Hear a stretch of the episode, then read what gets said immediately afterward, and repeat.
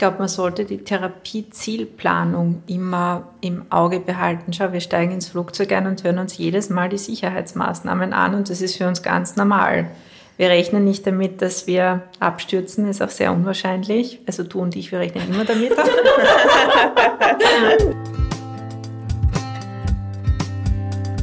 Herzlich willkommen zu Was bringt Sie zu mir, den Medizin-Podcast. Ich bin Bianca Itario und meine Gäste heute sind zwei liebe Kolleginnen und sehr liebe Freundinnen, zwei Palliativmedizinerinnen, Universitätsprofessorin Dr. Eva Masel, MSc und Dr. Feroniki Adamidis. Herzlich willkommen.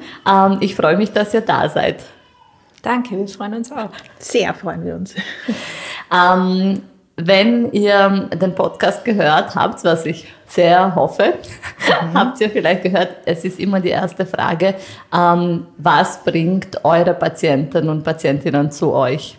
Also ich würde sagen, das hängt ganz davon ab, in welchem Umfeld unsere Patientinnen und Patienten sich befinden und ob das Ärztinnen und Ärzte sind, die eher palliativ sind, sage ich mal, der Palliativmedizin oder Palliative Care zugewandt oder palliophob. Wenn es paliophile Kolleginnen sind, die vielleicht mit dem Fachgebiet schon mal in Berührung gekommen sind, dann würden die, glaube ich, Menschen mit hoher Symptomlast, das können Schmerzen sein, Atemnot, Übelkeit, Juckreiz, Schlafstörungen, Traurigkeit eher zuweisen als jene, die große Vorbehalte dem Fachgebiet gegenüber haben. Also die meisten Patientinnen werden zugewiesen und kommen nicht von selber wie beim Hausarzt. Ist das so richtig?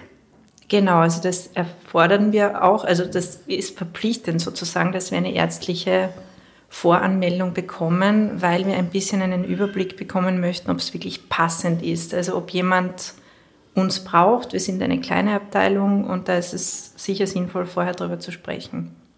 Die Palliativmedizin beschäftigt sich ja mit dem Lebensende. Und wenn N gleich 100% ist, jeder Mensch kommt mal ans Lebensende, sollte Palliativmedizin nicht an jeder Ecke vertreten sein, weil wenn man so denkt, 12 Betten hat die Palliativstation im AKH, im größten Spital Mitteleuropas, das ist doch viel zu wenig, oder? Ja, Bianca, das ist ein ganz, ganz wichtiger Punkt. Wir haben eben nur unsere 12 Betten. Die zu vergeben ist, muss man ehrlicherweise sagen, wenn man für die Station verantwortlich ist, eine sehr große Verantwortung, weil wir natürlich sehr viele Anfragen haben und gut auswählen müssen, wem wir am besten helfen können, weil Anfragen gibt es sehr viele, aber Betten sehr wenige.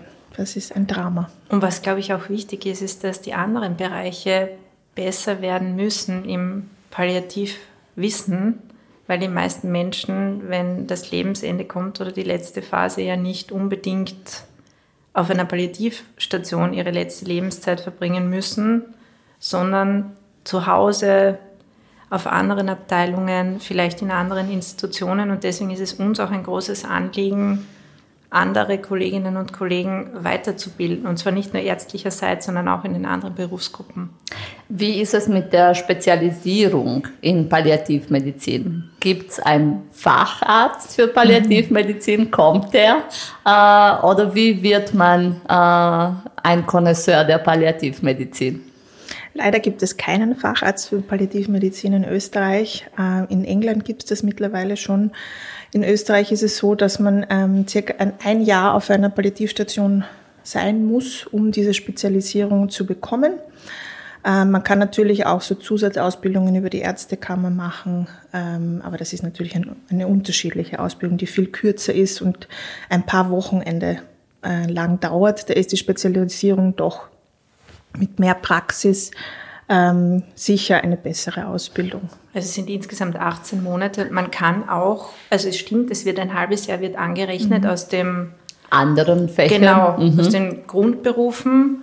Und man kann es auch mit einem mobilen Palliativteam zum Beispiel absolvieren oder in einem Hospiz oder auf einer Palliativstation dieses halbe Jahr. Aber ganz, ganz wichtig ist, dass man da auch Vollzeit sozusagen dabei ist, also es ist eigentlich für 35 Stunden gedacht und wenn man kürzer arbeitet, dann dehnt sich der Zeitraum. halt dann aus und entsprechend verlängert sich das. Mhm. Jetzt ist es, wir wollen noch nicht ganz in die Tiefen der Palliativmedizin tauchen, sondern ich bleibe am Anfang noch an der Oberfläche und frage dann immer an dieser Stelle meine Gäste, wie seid ihr überhaupt zum Medizinstudium gekommen? Das ist eine, ja, das hat schon in der Kindheit eigentlich angefangen. Mein Vater war Arzt und hat sich eigentlich für mich nicht gewünscht, dass ich Ärztin werde, weil er das als zu anstrengend empfunden hat. Er wollte eher, dass ich Lehrerin werde mit vielen Urlaubstagen oder Krankenschwester als eine Berufsgruppe, die er immer sehr geschätzt hat. Und was ich auch mitgenommen habe in meinem Alltag, die sehr zu schätzen und wertzuschätzen und mit denen zusammenzuarbeiten. Und ich wollte das von selber aus gerne machen. Ich habe meinen Vater als Vorbild gesehen und habe gesehen, wie sehr man Menschen helfen kann damit. Und ja, wahrscheinlich haben wir irgendeinen Helferkomplex in der Familie. So ist die einfache Geschichte. So ein Kernerlebnis kann ich mich jetzt eigentlich gar nicht erinnern. Das ist so. Aber du hast vorher Psychologie studiert. Ja, das stimmt, ja. Ich habe vorher Psychologie studiert. Das war jetzt nicht etwas, womit ich mein Leben verbringen wollte, muss man ehrlich sagen. Da war mir Ärztin doch die bessere Wahl für mich. Und hast du schon im Studium gewusst, aha, ich werde Palliativmedizinerin? Absolut nicht. Ganz offen gesagt, ich bin ganz zufällig in die Palliativmedizin gekommen, weil eine Freundin von mir ausgefallen ist für ein Praktikum und die hat mir vorgeschwärmt von unserem ehemaligen Chef, von Professor Watzke, dass sie da in der Vorlesung war und das hat sie wahnsinnig beeindruckt und ich war nicht in der Vorlesung. Ich gebe es zu, mein Studium habe ich eher alleine zu Hause mit Büchern hinter mich gebracht.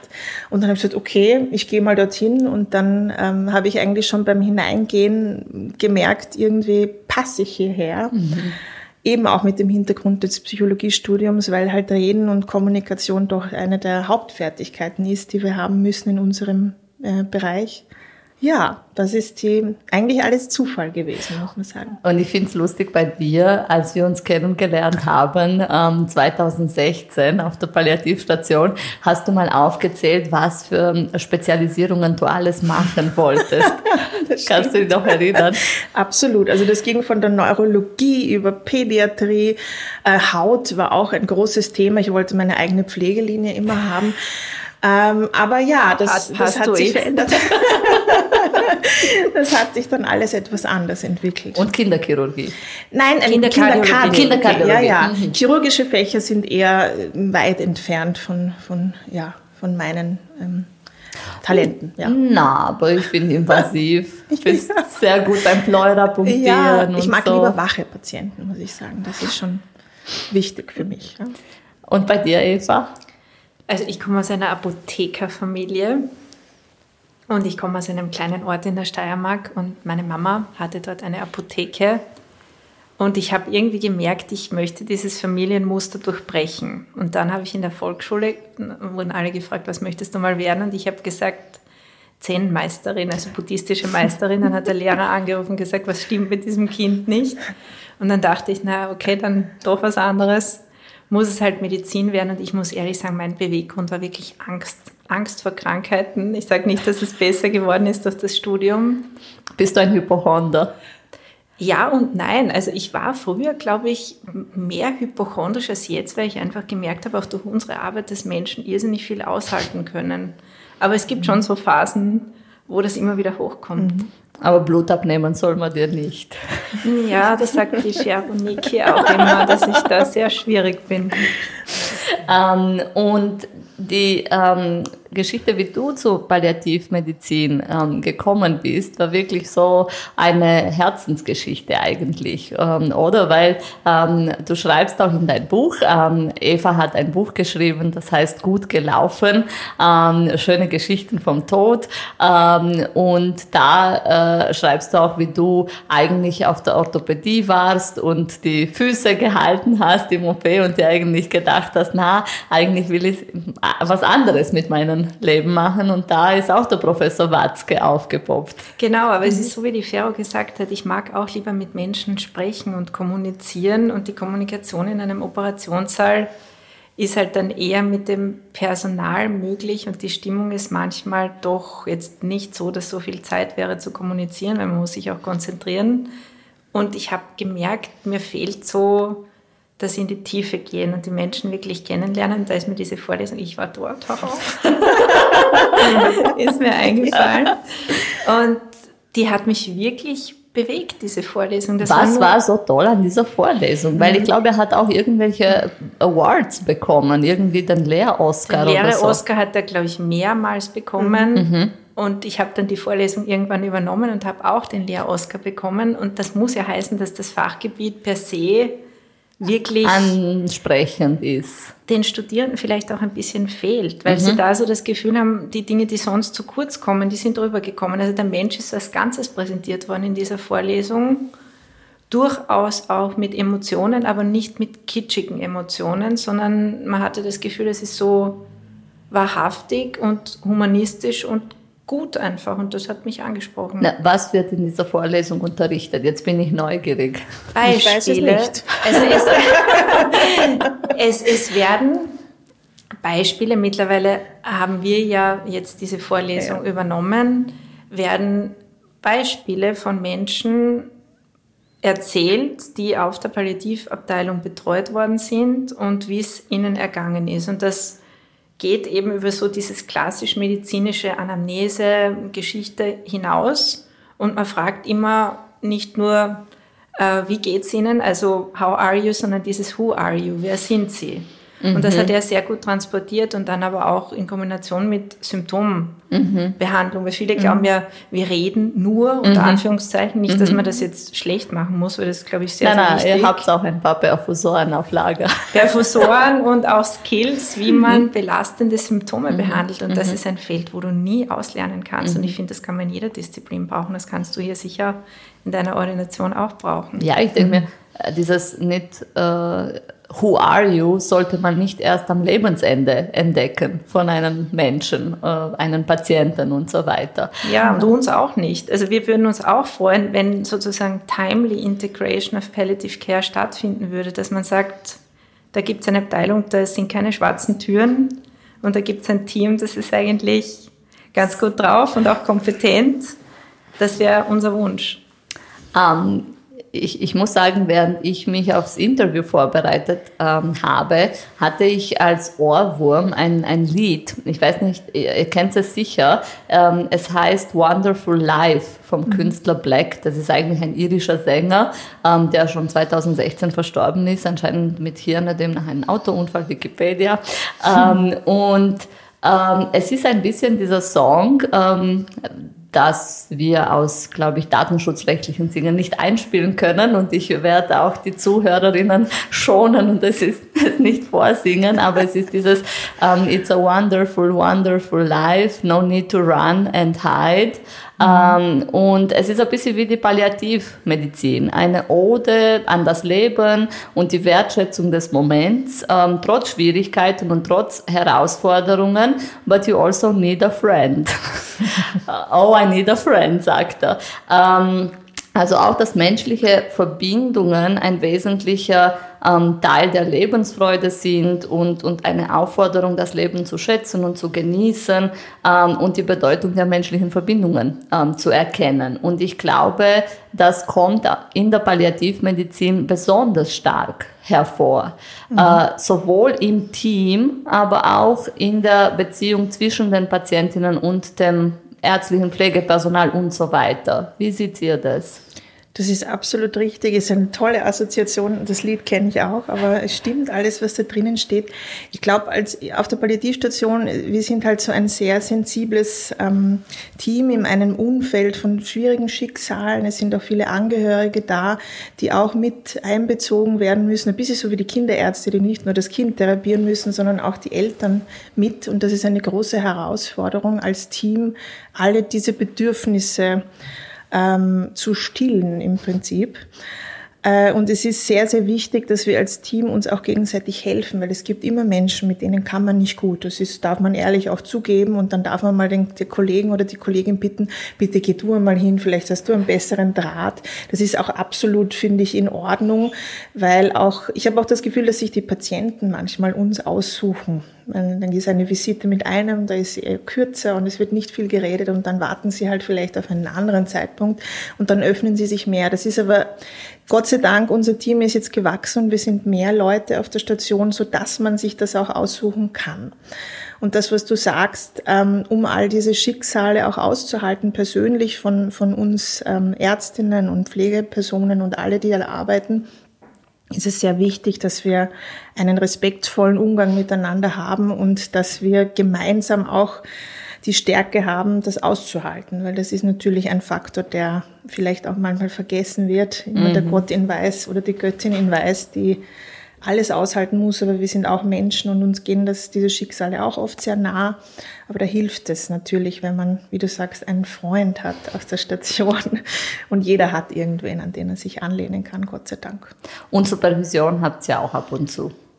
Supervision haben wir auch, die ist bei uns freiwillig, wird aber sehr gut angenommen.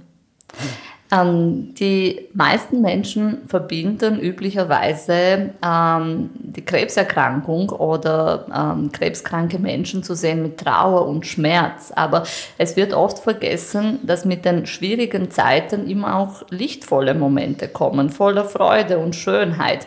Und ich erinnere mich, meine Rotation mit euch auf der Palliativstation war eine der lustigsten Rotationen überhaupt. Das glaubt mir fast keiner. Und es werden auch sehr viele schöne Momente erlebt auf der Station. Es heiraten Patienten, es werden Feste gefeiert, Weihnachten wird gefeiert. Was findet ihr am schönsten an eurer Arbeit? Also ich finde, unser Fachgebiet ist wirklich Lebensmedizin, die über die Medizin hinausgeht. Und du hast die Möglichkeit, von den Menschen was zu lernen, wenn du dich auf Augenhöhe begibst. Jeder Einzelne hat eigentlich was mitzugeben, und dieser Austausch und dieses auch Ungewisse, das uns umgibt, wenn man sich darauf einlässt, dann kann man da sehr, sehr viel erfahren. Also ich glaube auch, dass oft gedacht wird, dass bei uns auf der Station viel geweint wird und wir überhaupt nicht lachen können oder dürfen oder sollen, und das stimmt einfach überhaupt nicht. Was mich so beeindruckt hat, seitdem ich dort arbeite, und was ich auch sehr tröstlich empfinde, dass die Patienten bei uns auch nicht und Patientinnen nicht weinen, sondern sie schätzen einfach andere Dinge. Also die Ziele verändern sich, wenn man einfach weiß, dass die Lebenszeit nicht mehr unendlich ist oder dass sie absehbar ist, dass das Leben endet, dann verändern sich so die Wünsche. Ich kann mich erinnern, manche möchten das Serienende von Game of Thrones. Das ist so in meinem Kopf geblieben. Die haben sich gefreut, einfach noch eine Folge erleben zu können. Der andere wollte das Rapid-Stadion noch gebaut sehen. Und ich fand das extrem tröstlich, dass man auch daran einen Lebensmut fassen kann, durch solche Kleinigkeiten, die wir wahrscheinlich im Alltag gar nicht mehr mitbekommen. Das ist für uns selbstverständlich. Wir denken an die Pension und an den nächsten Urlaub.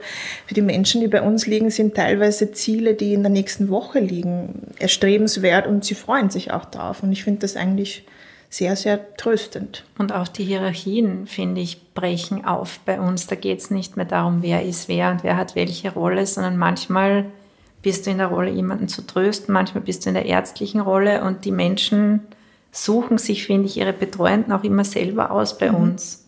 Das ist immer wieder spannend, das zu erleben. Viele Menschen, auch viele Kolleginnen und Kollegen von uns, sehen die Heilung und die Verlängerung des Lebens als das einzige Ziel einer onkologischen Therapie und vergessen aber dabei, dass die Verbesserung der Lebensqualität genauso wichtig ist. Wie macht das die Palliativmedizin, dass das Leben lebenswert und besser ist? Indem sie den Ball ein bisschen zu den Menschen zurückspielt, indem sie nicht so viel selber vorgeben möchte, weil ich glaube, wir geben in der Medizin sehr viel vor. Bis zu einem gewissen Grad ist das auch wichtig, einen Therapieplan zu erstellen, weil deswegen kommen die Menschen ja auch, die wollen ja nicht Händchen halten. Ihren ganzen Plan selber schreiben. Und ja, Händchen halten, das ist auch etwas, das kann sehr unpassend sein und sehr peinlich, wenn man das so als To-Do, als Checkliste macht. Und das ist ein bisschen das, was uns vielleicht ausmacht, dass wir uns den Checklisten bis zu einem gewissen Grad entziehen, aber trotzdem strukturiert vorgehen und Symptome abfragen, aber dann immer diese berühmte Frage stellen, was müssen wir über sie wissen, um sie bestmöglich betreuen zu können. Und da kommen dann ganz unterschiedliche Dinge und diese Frage eröffnet halt eine Ebene, die noch über das Medizinische hinausgeht. Was kommen da für Antworten, wenn ihr diese Frage stellt? Oft kommt Allergien, was meinen Sie? Also die Leute sind halt irrsinnig gewohnt, über den Stuhlgang zu berichten, über Allergien. Das irritiert sie gar nicht mehr. Und dann muss man sagen, nein, ruhig gerne was Persönliches. Mhm. Und dann kommen manchmal so Antworten wie, ich bin sehr genau, ich habe mein Leben lang ganz streng Buchhaltung und Rechnung geführt. Und wenn Sie mich jetzt zu einer Untersuchung abholen und ich weiß das vorher nicht, dann macht mich das wütend. Mhm. Und das passiert ja oft in unserem Alltag, dass wir vor dem Zimmer draußen sagen, dann machen wir noch ein Lungenröntgen, dann vergessen wir das während der Visite mitzuteilen, dann plötzlich wird der Mensch abgeholt, sagt, wo komme ich hin? Der Träger sagt, weiß ich nicht, dann geht irgendwer zum Stützpunkt, wo kommt der Patient hin, dann schreit es irgendwer irgendwo hinein. Und für den Menschen, der dann da in diesem Bett liegt, der denkt sich wahrscheinlich, um Gottes Willen, was ist das für ein Verein? Aber das ist halt Krankenhausalltag. Ja, die Menschen, und die Geschichten dahinter. Ihr kennt schon die Geschichte, aber für die Zuhörerinnen würde ich es auch gerne erzählen. Als ich damals mit euch auf der Palliativstation war, gab es einen Patienten, der immer gefragt hat bei jeder Visite, wie lange er noch zu leben hat. Und der Professor Watzke hat damals gesagt, kein Mensch kann das sagen, es können Wochen, aber auch Monate, es können auch Tage sein und so weiter. Und er war auch sehr gläubig und hat schon seinen Grabstein gehabt und hat sich schon sehr gut vorbereitet. Und er hatte, glaube ich, eine Magenblutung und hatte doch eine Magenspiegelung, war bei der Magenspiegelung ein bisschen instabil und ich bin runtergegangen, um ihn ärztlich zu begleiten, obwohl ja auch Palliativmedizin, aber die haben sich dann wohler gefühlt, zu wissen, dass eine Ärztin dabei ist. Der Patient war schon fertig, war schon wach, und der Träger ist aber nicht gekommen, um das Bett abzuholen. Und dann habe ich mit den Patienten ein bisschen geplaudert und gleichzeitig die Schwester gefragt, wie lange dauert es noch, bis der Träger kommt? Und der Patient fragt mich, seine klassische Frage, Frau Doktor, wie lange noch? Und die Schwester kommt rein und sagt, 5 Minuten. Und der Patient sagt, was, so wenig? Ja, aber in der Tragödie der Geschichte steckt auch sehr viel Wertvolles, weil viele Menschen rennen ja mit diesem Schild vor sich herum, dass ihnen jemand gesagt hat, sie sind austherapiert, sie brauchen sich keine Langspielplatte mehr kaufen, solche Sachen werden wirklich noch gesagt und sagen dann manchmal, hatten wir auch schon, rufen im Februar bei uns an und sagen, der Doktor hat gesagt, zu Weihnachten bin ich tot, ich lebe immer noch, was stimmt mit mir nicht? Also wir erleben da ganz skurrile Dinge und da sieht man, dass wir uns alle auch täuschen können und ich finde, das erlebt man auf der Palliativstation auch jeden Tag. Da kommen manchmal Menschen zu uns, die schauen wirklich schlecht aus, die sind wirklich in keinem guten Zustand und die verbessern sich unglaublich. Und dann gibt es aber auch Situationen, wo man sagt, Befund ist nicht gleich Befinden, dass die Menschen gar nicht so einen ausgeprägten Befund haben, aber es geht ihnen so schlecht, weil sie nicht hinterherkommen, mit der Erkrankung irgendwie zurechtzukommen in ihrem Alltag. Also die Karten werden immer wieder neu gemischt. Ja, ich finde, sehr oft Befinden schlägt Befunde, oder? Mhm. Sehr, sehr oft, ja. Es ist auch eigentlich so, dass diese Angst vorm Abschied oder vorm Ende kann auch sehr viel Würde mit sich bringen oder man kann die Würde am Lebensende schenken und Trost denen, die verbleiben. Und man spricht da von einer Art Dignity Medicine oder Dignity Therapy, Würde-Therapie. Was ist das genau? Ja, man muss ehrlicherweise sagen, das ist meistens für jeden Menschen etwas anderes. Also wenn wir die Möglichkeit haben, dann besprechen wir auch mit dem Patienten, was sie sich wünschen oder was sie sich vorstellen, wie es dem Ende zugehen soll.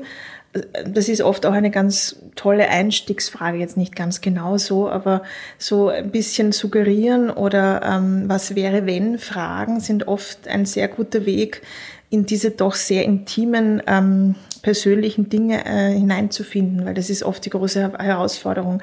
Weil die Realität ist natürlich, dass wir als Palliativmedizinerinnen meistens Menschen immer noch zu spät kennenlernen, zu spät im Krankheitsverlauf. Das ist etwas, was wir sehr versuchen zu verändern, diese timely Palliativ Care doch auch den Kollegen nahezubringen, weil es ist natürlich ein Unterschied, wenn ich mit einem Patienten oder einer Patientin spreche, die gerade vor ein paar Monaten eine Diagnose bekommen hat oder die schon relativ weit fortgeschritten ist.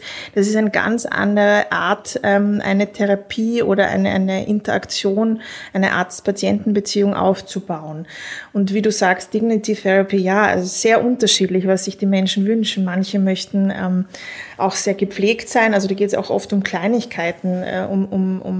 Also ich würde mir zum Beispiel, kann ich ganz offen sagen, wünschen, dass mir die Haare eingedreht werden und ich schön gemacht werde. Für andere ist es wichtig, dass sie in ihren eigenen Pyjaman zum Beispiel im Bett liegen. Das sind alles Aspekte, die sehr klein sind, aber doch viel auch mit Würde und Selbstbestimmten auch gehen, zusammenhängen. Aber es sind oft Kleinigkeiten, es sind oft nicht so große Dinge, die man sich vorstellt, sondern eben so kleine Details. Gerüche ist auch ein großes Thema. Das kann die Eva auch erzählen. Die Eva möchte keine Rosenölhöhlen haben. Das steht in meiner Patientenverfügung sogar. Ja. Und ich glaube, es sind viele solche Kleinigkeiten, oder Musik ist auch ganz wichtig. Man muss halt bei uns mit den Dingen arbeiten, die wir da haben, und wir können jemanden den Fernseher andrehen, wir können Musik machen, Geschmäcker vielleicht bieten. Ich denke, das sind schon so wichtige Aspekte, die man besprechen kann und die einen Unterschied machen. Und du sagst, ihr lernt die Patienten oft zu spät kennen, weil man muss auch klar sagen, Palliativmedizin bedeutet nicht, der Patient liegt im Sterben, bitte übernimmt ihn und kümmert euch um den Tod, sondern Early Palliative Care, frühzeitige Anbindung an der Palliativmedizin wäre sehr wichtig. Im Podcast hat sich so ein roter Faden fast die Vorsorge kristallisiert. Und ich finde es zwar paradox, aber es gibt auch eine Art Vorsorge in der Palliativmedizin im Sinne dieser Early Palliative Care, dass ich schon rechtzeitig meine Symptome besprechen kann, weil da gibt es auch super spannende Arbeiten, dass das tatsächlich auch die Lebensdauer verlängern kann und die Lebensqualität verbessern kann. Wann sollen die Patienten am besten kommen? Ich würde sagen, bedürfnisorientiert sollten die Menschen kommen, und Palliative Care kann zu jedem Zeitpunkt einer Erkrankung angeboten werden, unabhängig von der Prognose, bedürfnisorientiert. Und ich glaube, es kann ein Bedürfnis sein, dass belastende Symptome gelindert werden. Es kann ein Bedürfnis sein, ein Vorsorgedokument zu erstellen, Patientenverfügung, Vorsorgevollmacht, Vorsorgedialog in den Pflegeheimen, und es kann ein Bedürfnis sein, über die Erkrankung zu kommunizieren, manchmal auch in einem geschützten Rahmen mit dem entsprechenden Umfeld. Also wir behandeln ja, wie du es vorhin gesagt hast, Vero, auch die An- und Zugehörigen, also jene, die dazugehören, mit.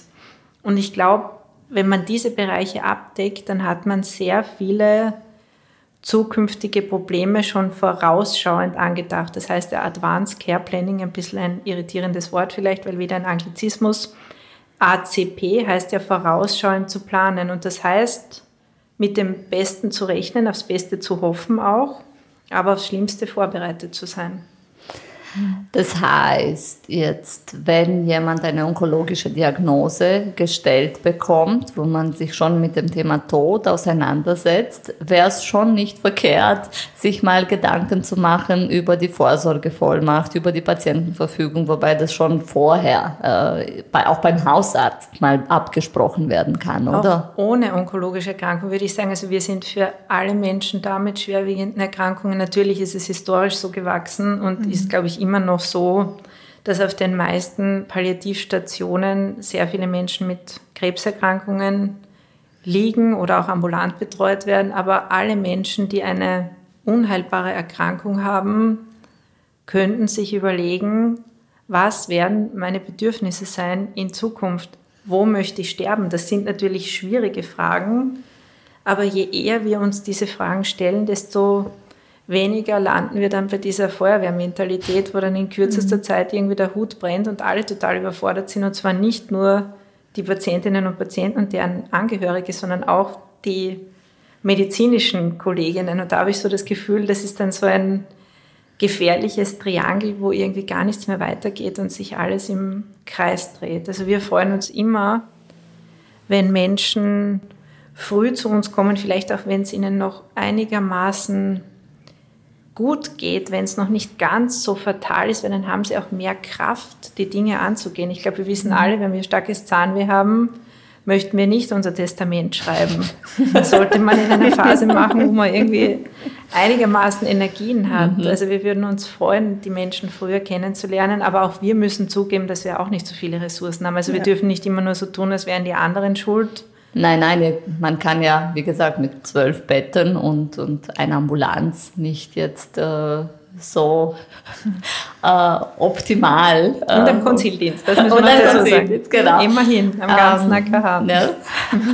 Aber ich glaube, dass die Angst halt immer noch eine Realität ist, die verständlich ist. Es ist natürlich jetzt nicht ein einfaches Gespräch, wenn man jemandem sagen muss, sie sind jetzt in einem palliativen Setting, die Therapien, die wir ab jetzt machen, sind palliative Therapien, also nicht mehr heilende Therapien. Das sind natürlich schwierige Gespräche. Das ist natürlich, wenn man in einer onkologischen Ambulanz beispielsweise sitzt und da kommen jetzt viele, viele hintereinander, solche Gespräche zu führen, sind anstrengend und sind auch sehr zeitaufwendig.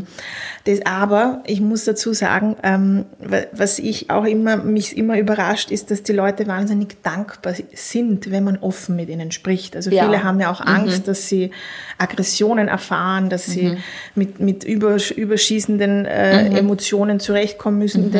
Eigentlich ist mir das jetzt noch nicht untergekommen.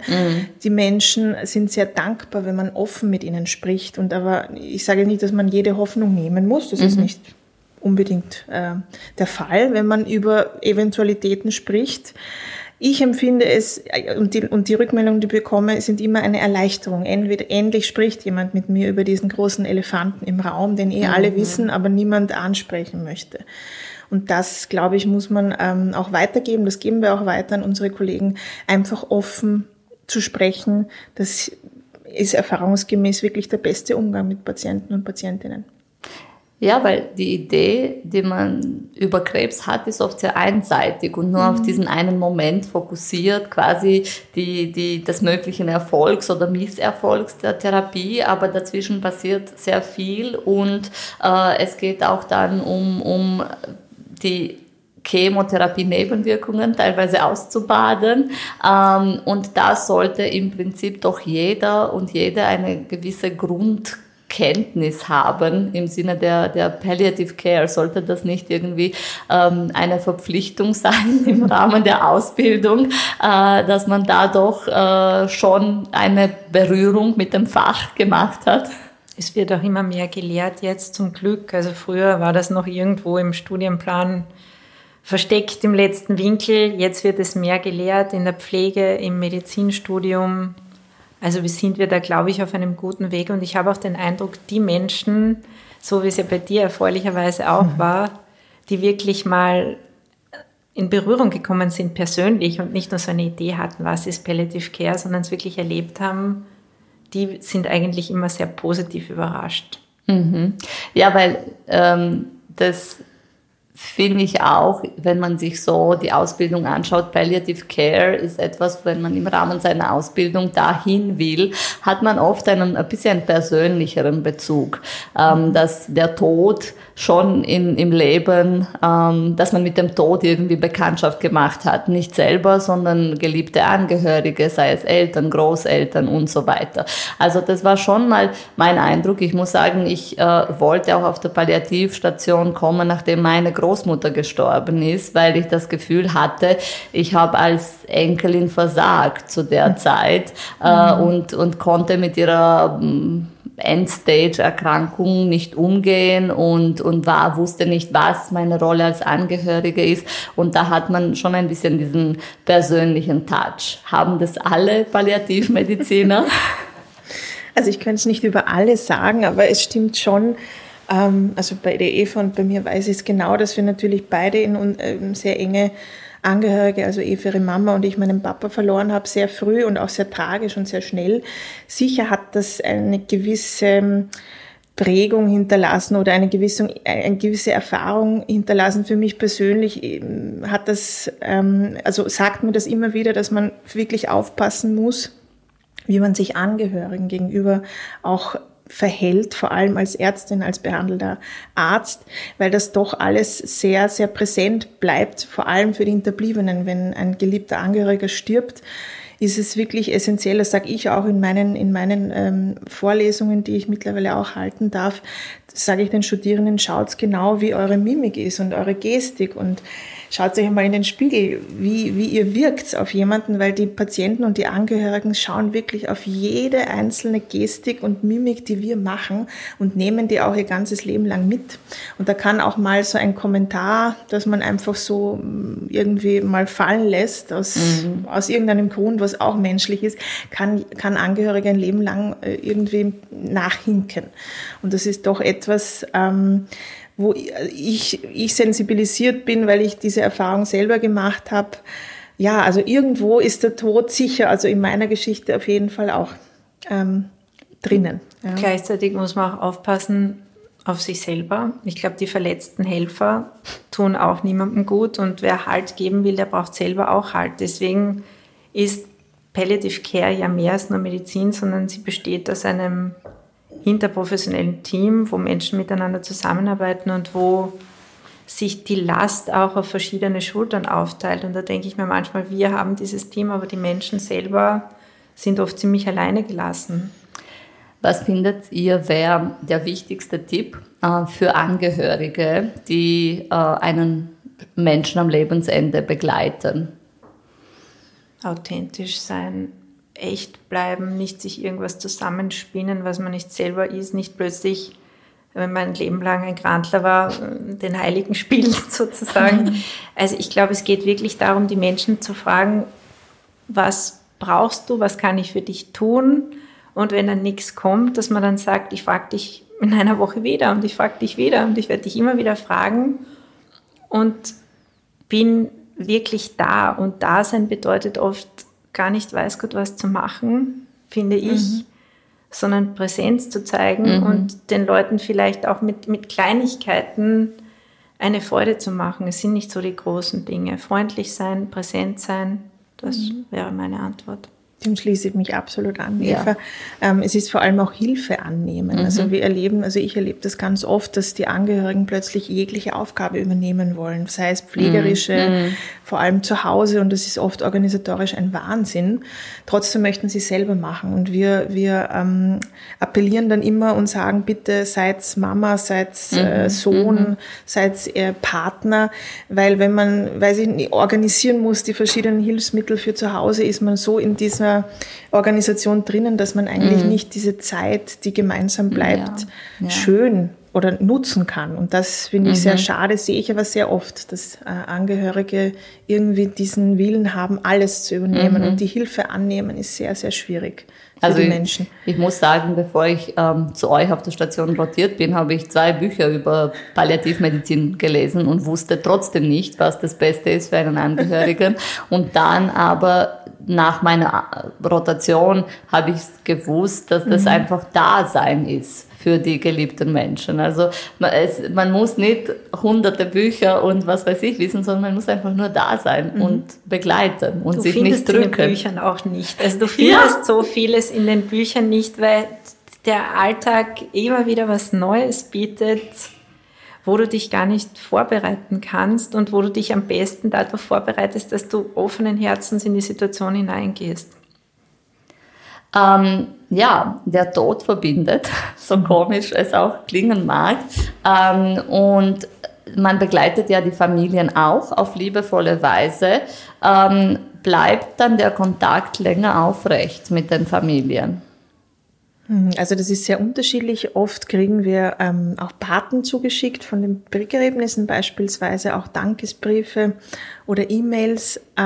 Manchmal rufen auch Angehörige an und sie kommen dann auch zu uns in der Ambulanz und es wird vielleicht auch mal was nachbesprochen, irgendein Verlauf einer Erkrankung. Das kann oft sehr hilfreich sein, um das auch zu verarbeiten, diese Situationen.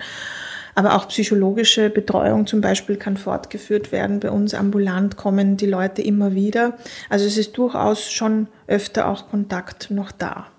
Und da muss man auch Evas Buch wieder zitieren sozusagen, weil in Evas Buch kommen einige Fallbeispiele von echten Menschen, die verstorben sind und wo du in Vorbereitung für dein Buch, das ihr bitte alle lesen müsst, quasi die Familien, also die Partner, die Eltern gefragt hast, ob das okay ist, das zu erwähnen, und zu 99% war die Rückmeldung sehr positiv, oder? Ich war ganz erstaunt, weil üblicherweise ist das ja so, wenn man solche Geschichten erzählt, weil eben doch in Österreich, in einem kleinen Land, und das AKH Wien kennt wohl auch jeder, dass man dann Geschlecht, Alter oder Name ändert, und die Menschen, die ich gefragt habe, haben alle gesagt, es darf so bleiben, wie, also nicht alle, aber wirklich zu, würde ich sagen, 99%. Zu, ja, einem sehr hohen prozentualen Anteil dem zugestimmt, was auch bedeutet, dass ja die Dinge sind, wie sie sind letzten Endes, auch wenn wir sie gerne manchmal ändern würden, sind sie, wie sie sind.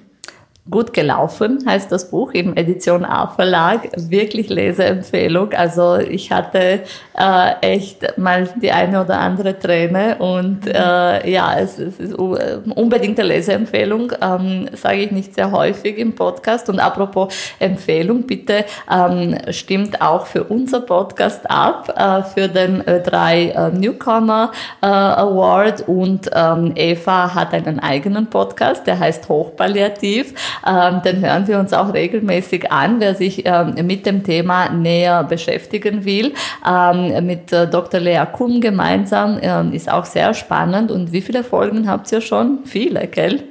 Ich glaube, jetzt müssten wir bald bei der 22. sein. Also wow, es sind Respekt. Schon sehr viele. Also ich habe euch schon nominiert für den Podcast Award und uns als Newcomer nominiert. Also das ist einmal so die Werbeeinschaltung. Jetzt zurück zu Palliative Care. Ich habe eine Freundin, also eine Bekanntin von uns, die versucht, nichts zu verlieren. Und sie versucht, jeden Augenblick auch fotografisch festzuhalten. Und kaum macht ihr Sohn irgendwas, zack, fotografiert sie ihm. Und sie sammelt auch Dinge, die irgendwas bedeutet. Sie sammelt teilweise Haare von ihrem Kind beim Friseur, und sie lädt noch ihre Volksschullehrerin ein zur Geburtstagsfeier ihres Sohnes, und man verliert aber im Laufe des Lebens so viel, und eins nach dem anderen, manche Dinge werden einem weggenommen, andere muss man abgeben, man verliert geliebte Menschen, Großeltern, Freunde, sogar Haustiere, und ihr seid wirklich eine Anlaufstelle für Verlustmanagement. Wenn Menschen nicht wissen, wie sie mit Verlust umgehen sollen, was sind da eure Tipps?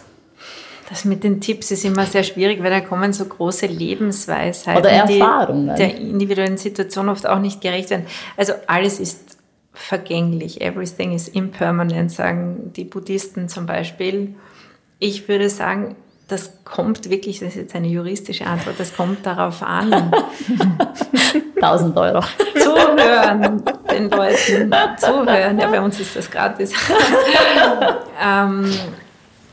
Den Leuten zuhören und dann schauen, was in einem aufkommt. So würde ich das sagen. Aus dem Erfahrungsschatz heraus wissen wir, dass wir Menschen mit sehr viel mehr umgehen können, als wir uns primär zutrauen. Dass wir hochgradig adaptierende Wesen sind, nicht nur was gewisse sportliche Möglichkeiten betrifft. Wir könnten einen Marathon laufen, wenn wir wollten. Manche tun es auch und so weiter und so fort. Eine Frage aus Neugierde. Als ich oben war, auf Ebene 17, kam immer ein Rabe vorbei. Da kommt er immer noch. Der kommt immer noch. Und lustigerweise habe ich heute unserer neuen Mitarbeiterin, unserem neuen Postdoc, auch den Falken gezeigt, der im AKH immer sein Nest hat im grünen Bettenturm. Und der Rabe, der kommt immer wieder vorbei. Ich finde es immer noch ein bisschen unheimlich. Er kommt jetzt nicht zeitlich irgendwie zusammenhängend mit Verstorbenen, mit dem Sterben, aber trotzdem ist es doch ein bisschen unheimlich. Der schaut einen auch immer gezielt an.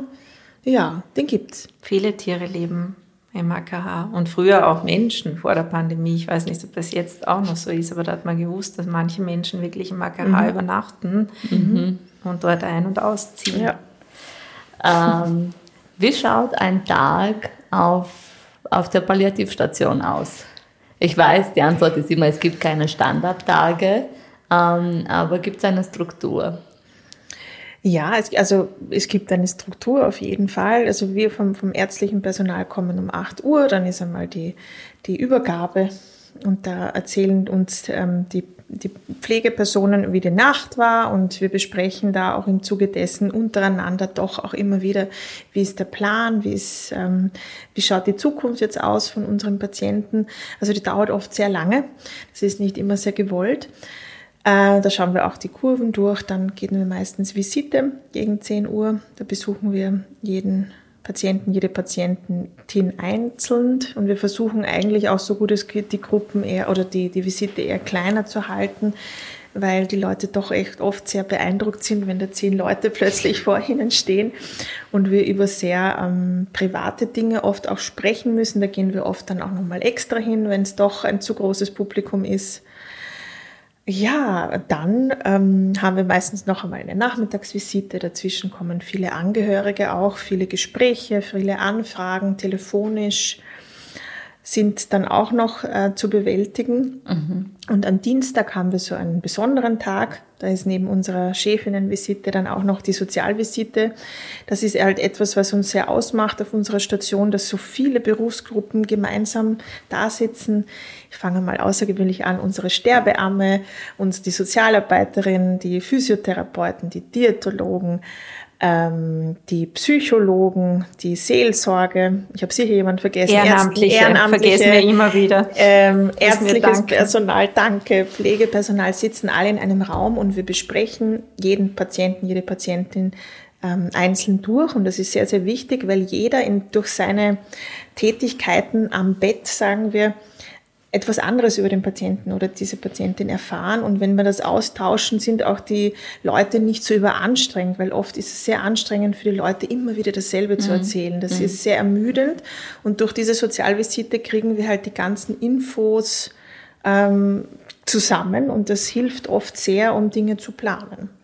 Ihr habt viel Interdisziplinarität mit vielen anderen Berufsgruppen.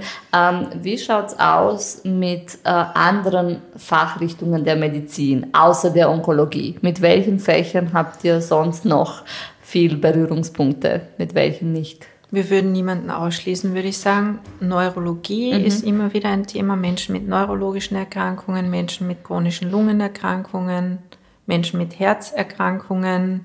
Ab 18 Jahren kann man zu uns kommen. Es sind auch viele jüngere Menschen bei uns, das muss man vielleicht auch mal dazu sagen, weil viele Palliative Care ja ein bisschen mit Geriatrie verbinden, aber es beginnt eigentlich ab dem 18. Lebensjahr.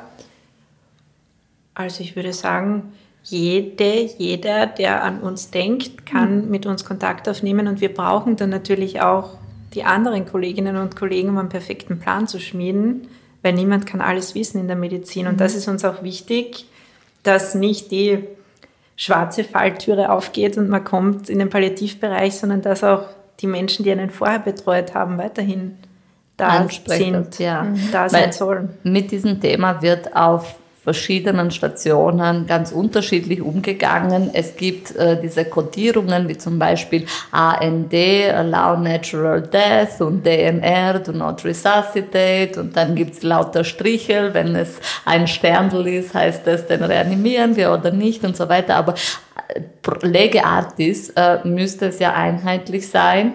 Wie geht man damit um? Was sind so eure Empfehlungen?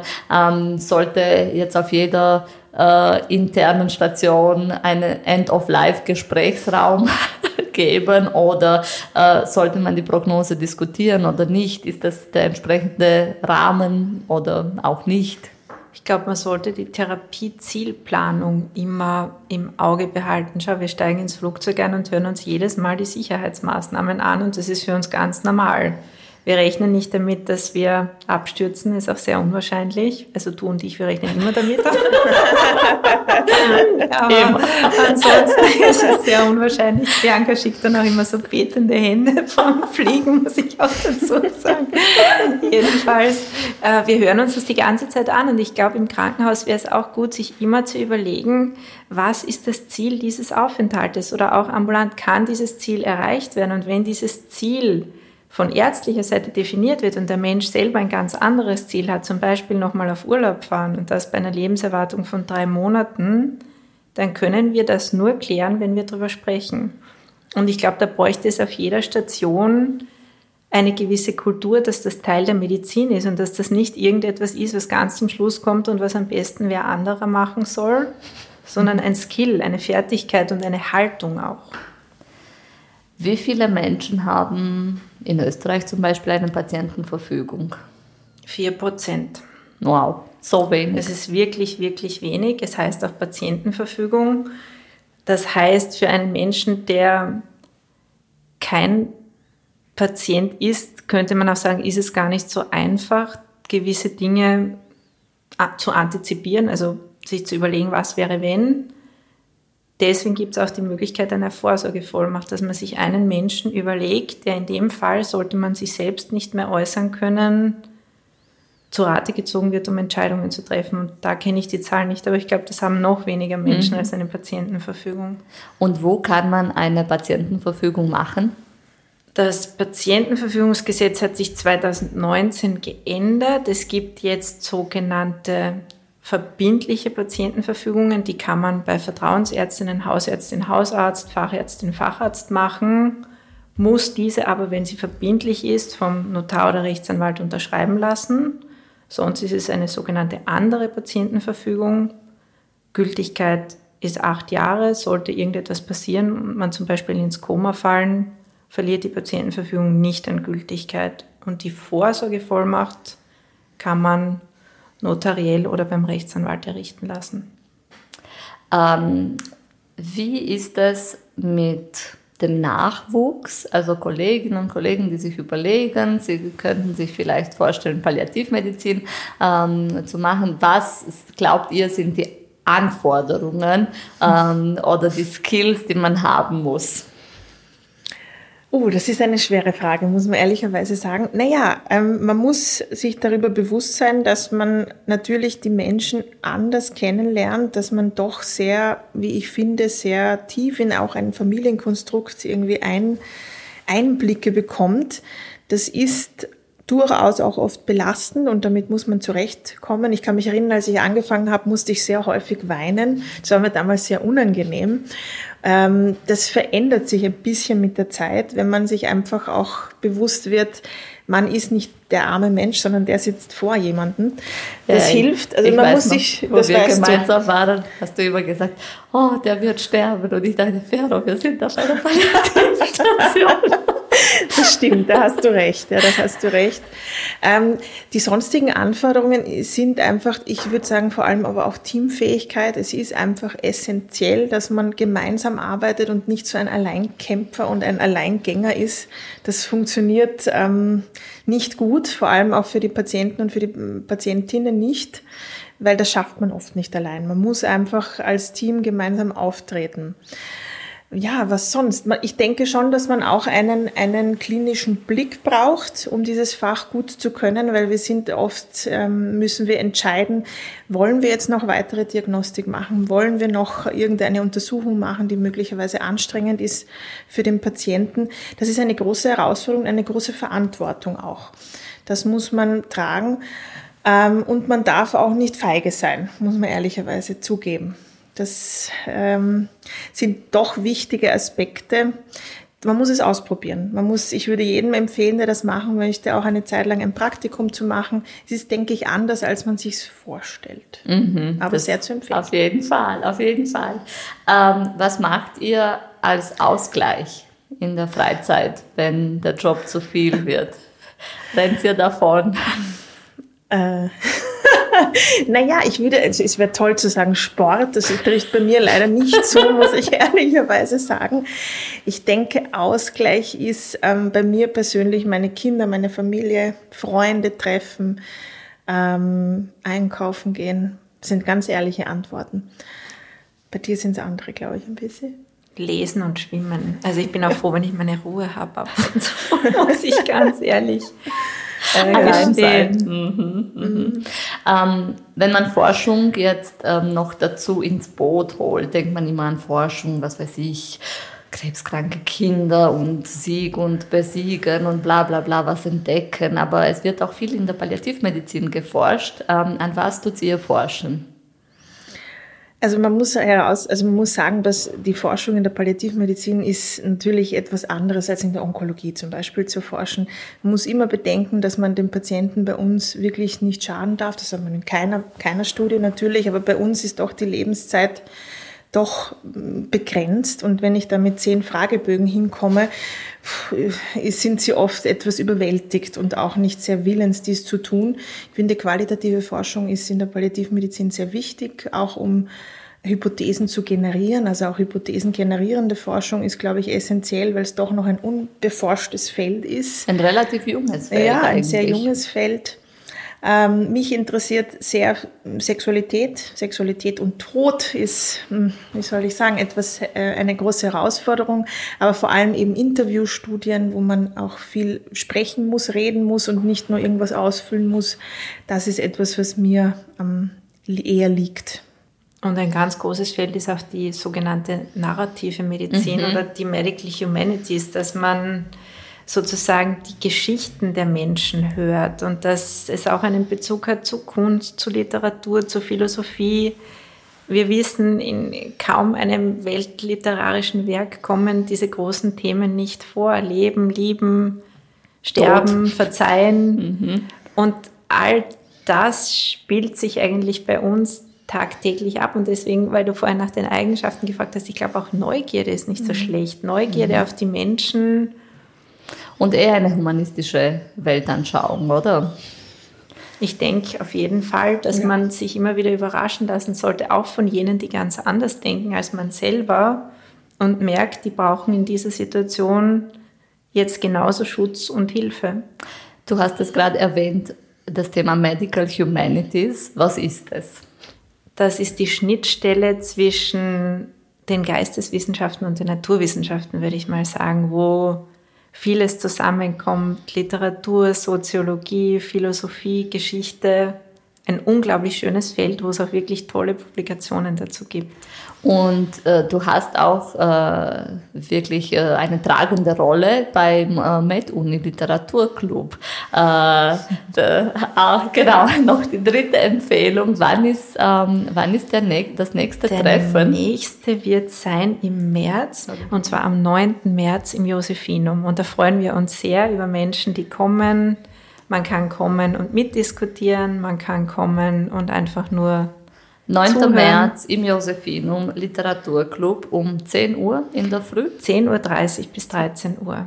Und es gibt auch immer ein bisschen was Kleines zu essen und zu trinken. Und das werden wir in den Shownotes verlinken. Wie ist das mit dem Sterbetyp? Also der Literaturclub ist so entstanden, dass eine sehr nette Kollegin von der Anästhesie, eine Professorin, angerufen hat und gemeint hat, ja, da ist ein Patient, der liegt schon so lange bei uns und wir wissen nicht so recht, wohin. Und an diesem Tag hatte ich nicht so einen guten Tag und habe dann gesagt, ja, aber wir sind jetzt nicht der Sterbetyp, also wir kommen nicht vorbei einmal und sagen, was zu passieren hat mit einem Menschen, der schon sehr lange wo liegt, und so hatte sie es gar nicht gemeint. Und ich glaube, in dieser Situation hat sie sich wahrscheinlich gedacht, oh Gott, wer ist die da am anderen Ende? Und wir haben uns dann aber getroffen und das ist wirklich wunderbar, was daraus entstanden ist, welcher Austausch und dass das mit dem Literaturclub auch so angenommen wurde. Ich kann mich erinnern, wir haben begonnen, da ist die Frau Professorin Korneck mit uns gesessen auf diesen kleinen Parkbänken vor der Psychiatrie und wir waren, glaube ich, zu 4 oder zu 5 und wir hatten noch so Klappstühle dabei und da ist richtig was draus geworden. Ja, schön, aber nicht nur das, weil das wissen vielleicht nicht, weiß nicht jeder von euch, aber im Bereich Medical Humanities habt ihr auch sehr viel gemacht mit Medical Comics, da habt ihr auch Auszeichnungen bekommen. Wie ist das entstanden? Genau, wir haben den Astro Zendi bekommen, den Anerkennungspreis. Das ist der höchste Staatspreis in der Lehre. Da haben wir uns sehr gefreut. Das ist entstanden aus einer Initiative heraus, dass wir die Studierenden gebeten haben, im 5. von 6 Studienjahren selber kreativ tätig zu werden und uns sozusagen entweder Reflexionsfragen zu beantworten oder ein kreatives Werk, eine Zeichnung, ein Comic, eine Darstellung zu schicken über so eine Online-Plattform. Moodle-Plattform heißt diese Plattform. Und da sind so fantastische Werke entstanden, dass wir dann überlegt haben, diese Initiative weiter zu verfolgen. Und daraus ist dann Art Action Attitude entstanden mit 3 aufeinanderfolgenden Ausstellungen zu verschiedenen Themenbereichen. Körper, Schmerz, Grenzen, das waren die Überbegriffe, und da gab es Mitmachstationen, da gab es Plakate, also Panels mit Medical Comics, und Medical Comics sind nicht lustig, das ist, glaube ich, wichtig zu betonen. Cartoons sind lustig, aber Medical Comics sind eigentlich dazu da, eine sehr tiefe Geschichte, oft auch herausfordernde Dinge darzustellen, und wenn man auf so einen Comic schaut, dann kann man die unterschiedlichen Perspektiven wahrnehmen. Das ist das Tolle dran. Und das bringt irrsinnig viel für medizinische Berufe, weil es da ja immer wieder um einen Perspektivenwechsel geht. Und Reflexion. Mhm. Was habt ihr in der Pipeline? Was kommt noch an kreative Arbeit? Also ein ganz großer Wunsch, glaube ich, von uns als Team ist es wirklich so eine Art End-of-Life-Gespräch. Der Terminus ist ein bisschen umstritten. Ich habe gelesen in der Zeitung, dass irgendein Angehöriger, glaube ich, sogar geklagt hat, weil das in einem Arztbrief drin gestanden ist und der das ganz unmöglich gefunden hat, diesen Terminus End-of-Life-Gespräch. Zukunftsgespräch. Uns geht es halt darum, das wird irgendwie so Kraut und Rüben gemacht oder gar nicht gemacht, oder da macht es da der Psychologe und da macht es irgendwer anderer, und wir würden gerne gemeinsam mit den Betroffenen, also mit den Menschen, die es wirklich betrifft, und ihrem Umfeld, das nennt man partizipative Forschung, wo die Menschen wirklich mitsprechen, einen Leitfaden entwickeln, wie und wann und wo und unter welchen Bedingungen solche Gespräche am besten geführt werden sollen, weil wir sehen, dass das ein riesengroßes Defizit ist im medizinischen Alltag. Mhm. Also das ist, glaube ich, ein großes Projekt. Und sonst gibt es so viele spannende Dinge. Forschung an Symptomen, belastenden Symptomen, lästiger Husten, Juckreiz, Atemnot, Schmerz. Also da hören wir auch nicht auf, uns damit zu beschäftigen. Ich finde das urspannend, und auch dieses, was wir in der Medizin sagen, schreiten wir zum Äußersten und fragen den Patienten, wie wichtig es ist, in der Gesprächsführung auch die Meinung der Betroffenen zu hören. Wie wollen sie dieses Thema angehen? Ja, weil nur weil wir uns irgendwas einbilden, dass das eine gewisse Form haben muss, heißt das nicht, dass das super ist. Ja, also da eigentlich der geklagt hat, ist he's on to something, da ist schon was dahinter. Was würdet ihr, das ist immer meine letzte Frage, so, wenn wir uns in 5 Jahren wieder treffen für die Folge 109 oder so, was glaubt ihr, ist in der Palliativmedizin weitergegangen einerseits, und was wären so eure Wünsche, dass was passiert? Also ich wünsche mir, dass vielleicht auch ein bisschen die Angst vor der Palliativmedizin genommen wird, weil viele Kollegen sich noch immer glauben, wir rennen in schwarzen Kutten herum. Mit der Sense. Mit der Sense am besten, oder der Todesengel kommt. Das sind schon viele, viele Assoziationen mit unserem Berufsfeld da. Und ich hoffe einfach, dass diese Angst und diese schlechten Assoziationen vielleicht durch Ausbildung und Lehre verbessert werden können. Das ist etwas, was wir sehr stark versuchen.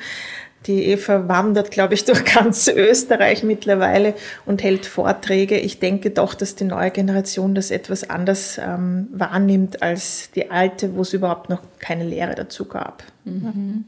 Ja, dieses Wecken aus dem Dornröschenschlaf, glaube ich, ist schon in vielerlei Hinsicht gelungen. Es gibt schon viel mehr Interesse. Die Palliativlehrgänge sind immer ausgebucht. Also das österreichische Ärztekammerdiplom, diese Kurse, die es da gibt, die sind auf die nächsten 2, wenn nicht 3 Jahre ausgebucht. Das finde ich sehr erfreulich. Und ja, ich sage es immer wieder, wenn ich die Gelegenheit dazu kriege, ich wünsche mir ein Palliativschloss. Ja. Was ist ein Palliativschloss? Das ist ein schönes Gebäude im Grünen, wo man unter einem Baum philosophieren kann, vielleicht auch mal eine Infusion bekommen kann, wo es vielleicht einen Gemeinschaftsgarten gibt, wo wir dann gemeinsam eine Minestrone kochen, das würde ich mir wünschen, wo es vielleicht einen Raum gibt, wo man Filme schauen kann, wo man auch ein Bett hinschieben kann. Einfach eine schöne Atmosphäre. Es muss jetzt kein Schloss sein. Nein, aber Schloss wäre schon nicht schlecht. Aber im übertragenen Sinn, wenn ich jetzt an die Loire-Schlösser denke, da gibt es so viele, da könnte man einfach eins abtransportieren. Ja, mit dieser Zukunftsaussicht sage ich euch vielen Dank, herzlichen Dank. Es war irrsinnig schön, mit euch zu plaudern. Ganz, ganz toll. Ich freue mich so sehr. Und auch an euch, liebe Zuhörerinnen und Zuhörer, die ihr uns zugehört habt, noch nah. Wenn Sie neugierig sind und mehr Infos haben wollen, einfach auf Evas und Leas Podcast Hochpalliativ rüberschauen, also rüberhören. Und sonst hat man auch Informationen im Internet über die Homepage der Palliativstation, die wir in den Shownotes veröffentlichen werden. Ja, ich kann euch nicht genug danken und hoffe, dass eure Träume in Erfüllung gehen werden. Danke vielmals, Bianca. Vielen Dank. Bis zum nächsten Mal. Bleibt gesund.